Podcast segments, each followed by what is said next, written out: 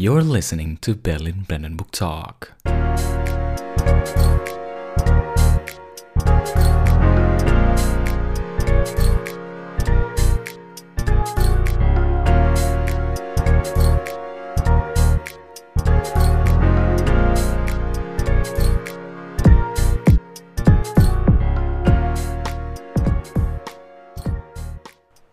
Tag und herzlich willkommen zu unserem Podcast Berlin Brandenburg Talk, or also known as To Be Talk, with your hosts Adib. and Maulana. Iya, Maulana, kita di episode kemarin baru ngebahas tentang mental health. Tapi masih overflashing, masih Betul. overflash ya. Kemarin kita ngebahas sampai mana tuh mau? Kita ngebahas tuh kemarin sampai ada peran sosial media. Peran sosial media. Betul. Nah, sekarang tuh yang mau kita bahas tuh lebih ke jadi di zaman sekarang itu marak banget di sosial media. Mhm. Banyak orang yang ngepost tentang masalah atau eh, apa mental illness mereka, mental health illness mereka di sosial media, entah di Instagram, entah di TikTok ataupun atau eh, platform apa pun gitu. Mhm, mhm, mhm. Nah itu yang gue pengen tahu menurut Rani itu gimana? Hmm, sebenarnya jadi pedang bermata dua gitu ya. Karena di satu sisi kayak yang dibahas di episode kemarin, sebenarnya meningkatkan awareness terhadap mental health itu baik. Mhm. Tapi di sisi lain, kalau akhirnya jadi membentuk orang untuk self diagnosis itu bahaya. Hmm. Misalnya gini deh, Maulana sakit punggung. Hmm. Cari di Google sakit punggung. Terus keluar gagal ginjal. Oke. Wah, akan gimana? Panik, Panik? terus kayak kaget, Mhm. shock. Panik kaget shock. sakit, sakit punggung bisa gagal ginjal. Tapi itu jadi misinformasi juga jadi. Yep, exactly. Which is self-diagnosis itu kan happen kayak gitu ya. Kita berbekal dengan informasi yang kita punya atau resource yang bisa kita akses lah gitu Mhm, misalnya. mhm. Um, terus kita akhirnya dapat informasi yang sebenarnya belum tentu benar. Nah, ketika misalnya tadi Maulana panik, ah gue gagal ginjal gitu, gue khawatir nih. Itu juga sama happen ketika kita self diagnosis dalam konteks mental health illness. Misalnya sebenarnya gue lagi merasa apa ya?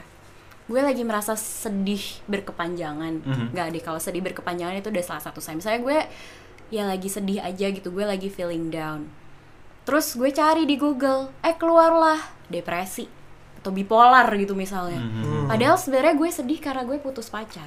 Itu kayak maksudnya penanganannya akan jadi sangat berbeda ketika lo memang didiagnosa secara real lo punya mental illness sama ya sebenarnya gue butuh acceptance aja, gue butuh teman untuk ngobrol, Hmm. gue butuh teman curhat Mhm. versus memang mental illness yang butuh treatment lain misalnya treatment obat atau psikoterapi yang bentuknya lain-lain gitu Tetapi dua hal itu tetap sama-sama tag-nya itu mental health illness.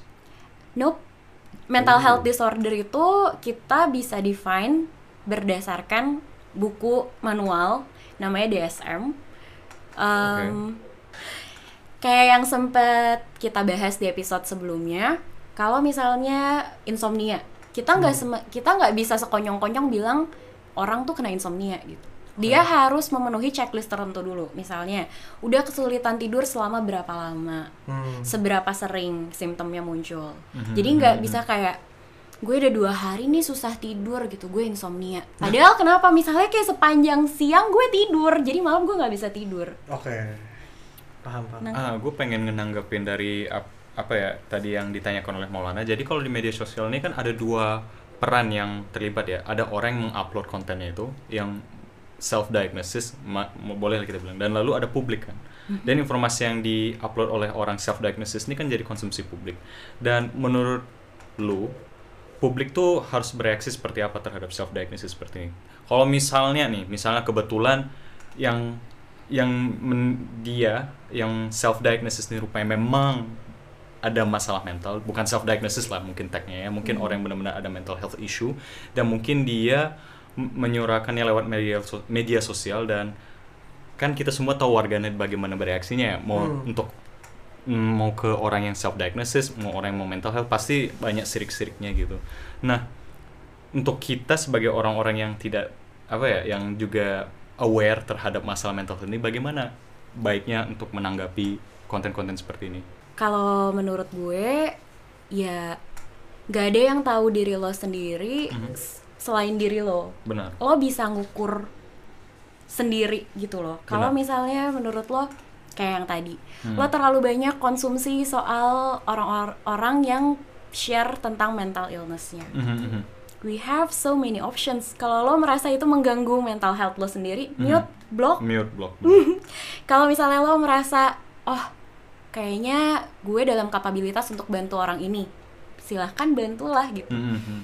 Tapi kalau misalnya lo memang gak merasa lo lagi sanggup, lo gak merasa dalam kondisi mental yang sehat enough buat bantuin orang lain, kan help yourself and then baru lo bisa bantu, Baru bantu orang lain kan.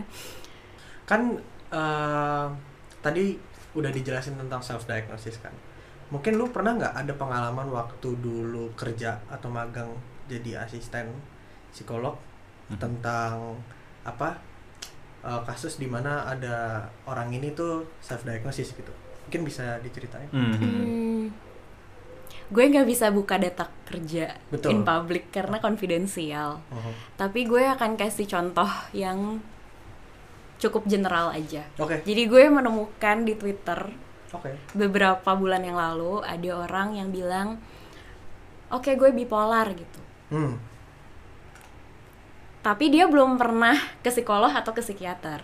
oke Dan how are you supposed to know kalau lo bipolar? Sama aja kayak misalnya lo bilang, sorry jangan lo. Saya ada X bilang, nggak apa-apa sih kalau ya X bilang dia kanker. Tapi dia belum pernah ke dokter.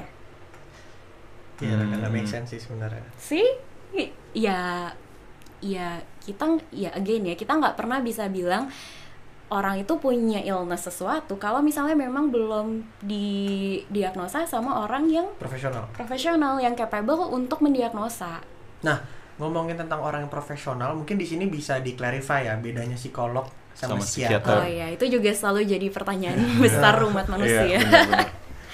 Kalau gue pribadi, biasanya gue selalu menyarankan teman-teman gue untuk lihat dari kadar hmm, gini. Psikolog itu pendekatannya lebih sosial. Kita ajak ngobrol, terapinya. Kalau dokter, basicnya kan biologi. Hmm. Jadi biasanya selain ngajak ngobrol, terapinya ada psikofarmako, eh, obat Hmm, Oke. yang tidak bisa dilakukan oleh psikolog. Kalau konteksnya di Indonesia ya. Hmm. Kalau di Jerman soalnya beda sistem. Oke.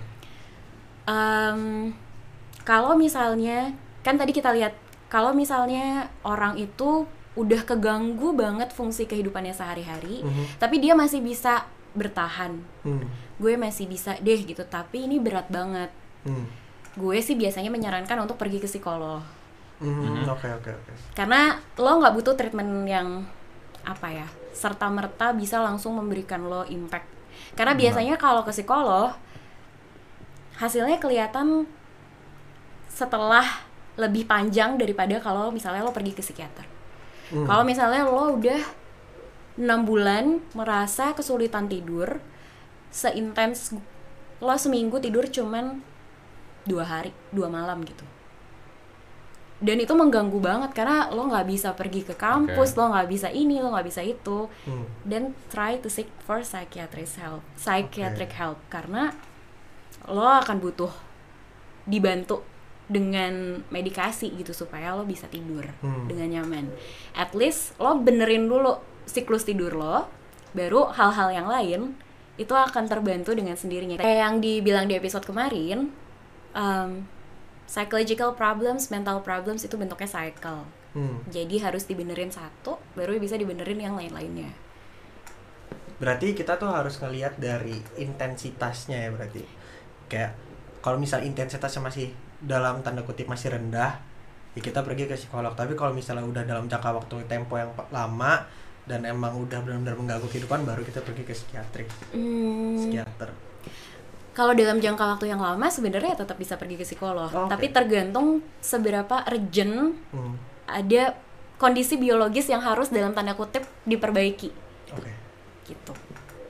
kita baru ngebahas sangat intensif ya mengenai mulai Self- per- perbedaan dari psikolog dengan psikiater dan juga tentang self diagnosis ya terutama self diagnosis di media sosial dan bagaimana tadi Rani juga mem- memberi saran kepada teman-teman yang melihat eh, konten-konten self diagnosis di social media bagaimana dia merespon dengan baik dan menurut gue itu sih sangat-sangat ini ya sangat-sangat membantu untuk teman-teman yang mendengarkan.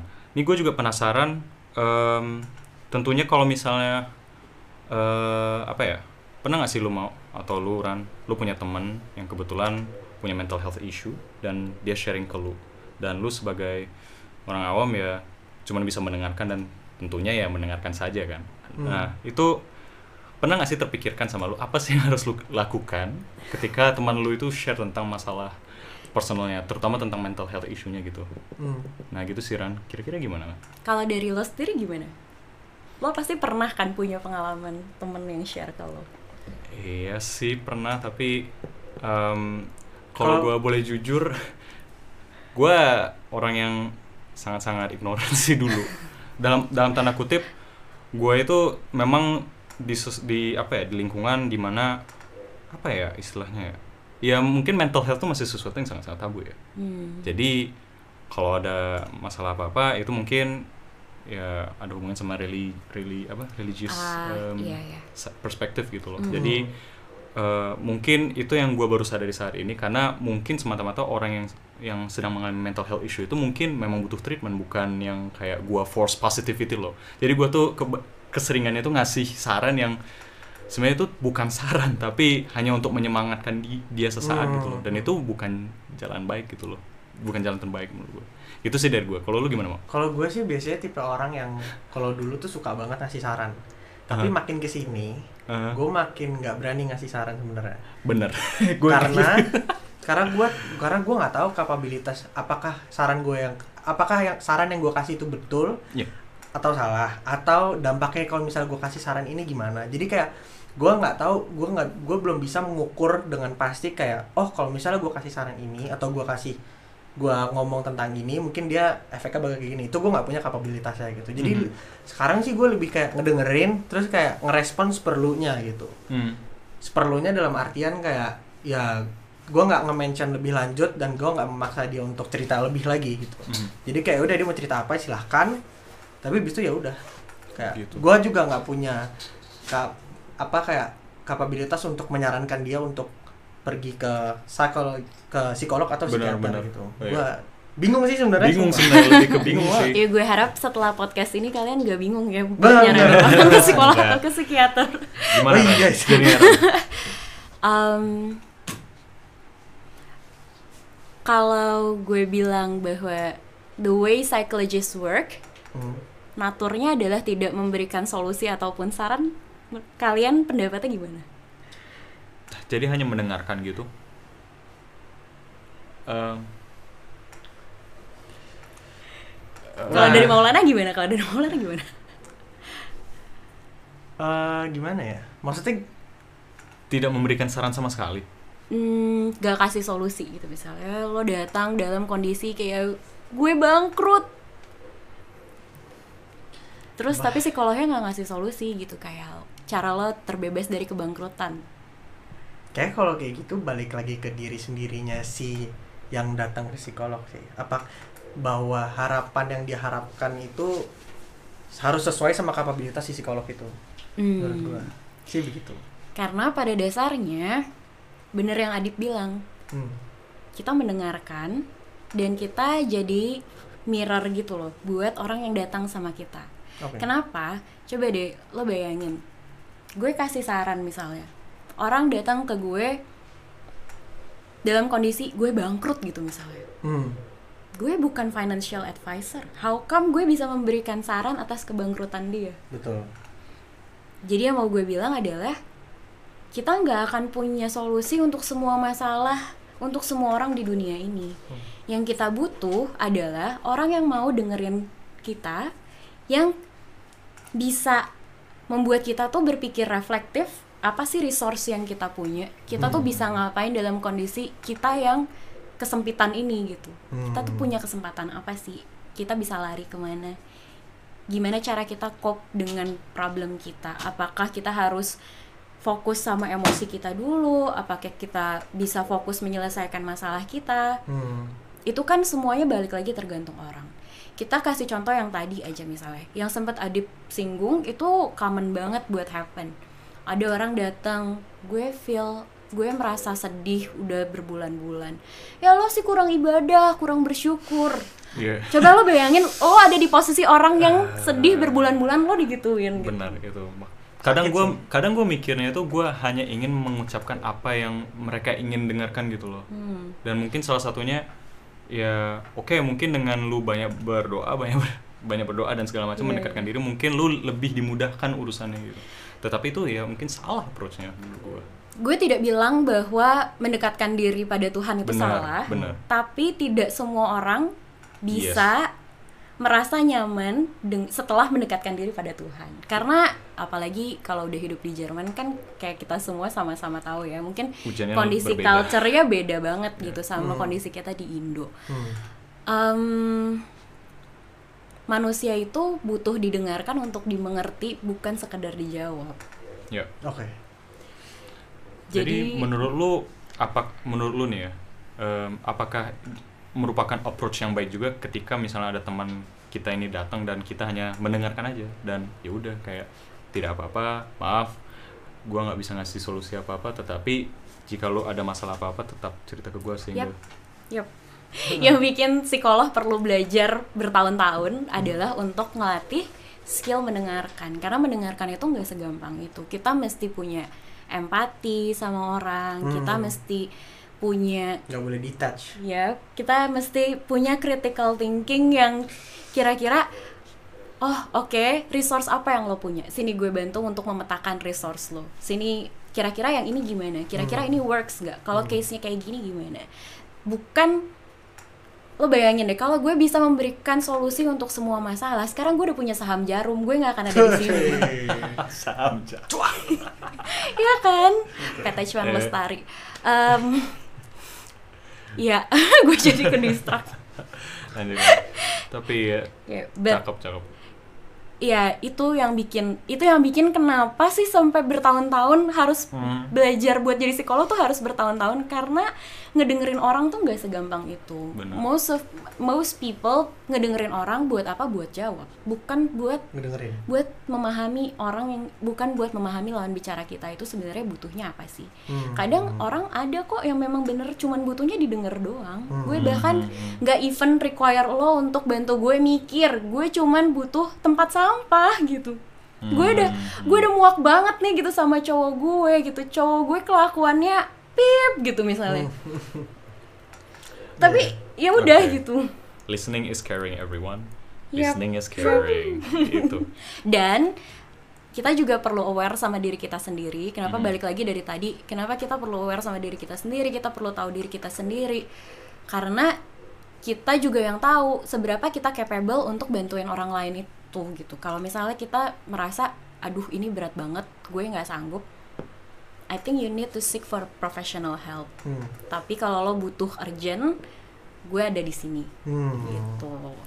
ya Maulana dan Hmm. makasih banyak Rani buat udah sharing pendapatnya mengenai mental health kali ini ini sangat-sangat luar Yeay. biasa bermanfaat applause Yes. Mudah-mudahan berguna. Yes.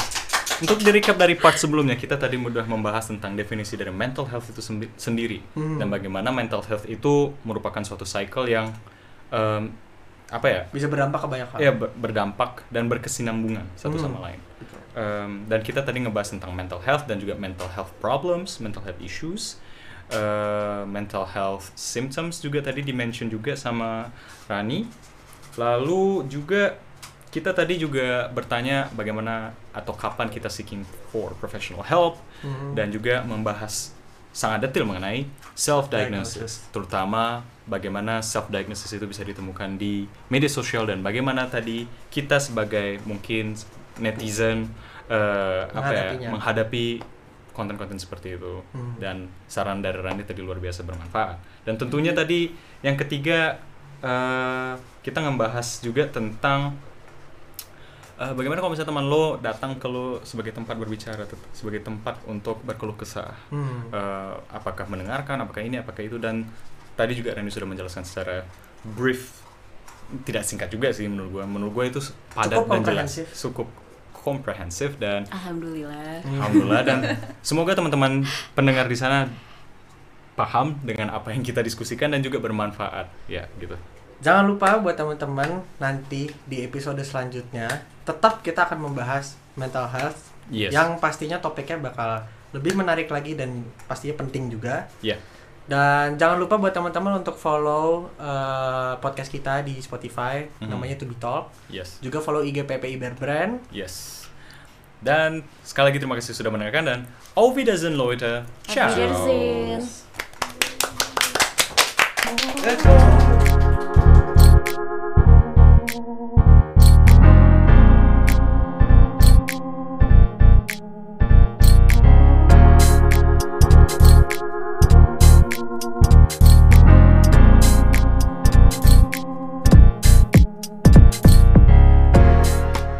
Terima kasih telah mendengarkan episode podcast minggu ini. Segala informasi yang kami utarakan di podcast ini didasarkan oleh opini masing-masing dengan tujuan untuk berdiskusi. Nantikan episode podcast berikutnya dan jangan lupa untuk follow Instagram kita juga yaitu @ppi Berbrand. Wir bedanken uns nochmal bei euch und auf Wiedersehen.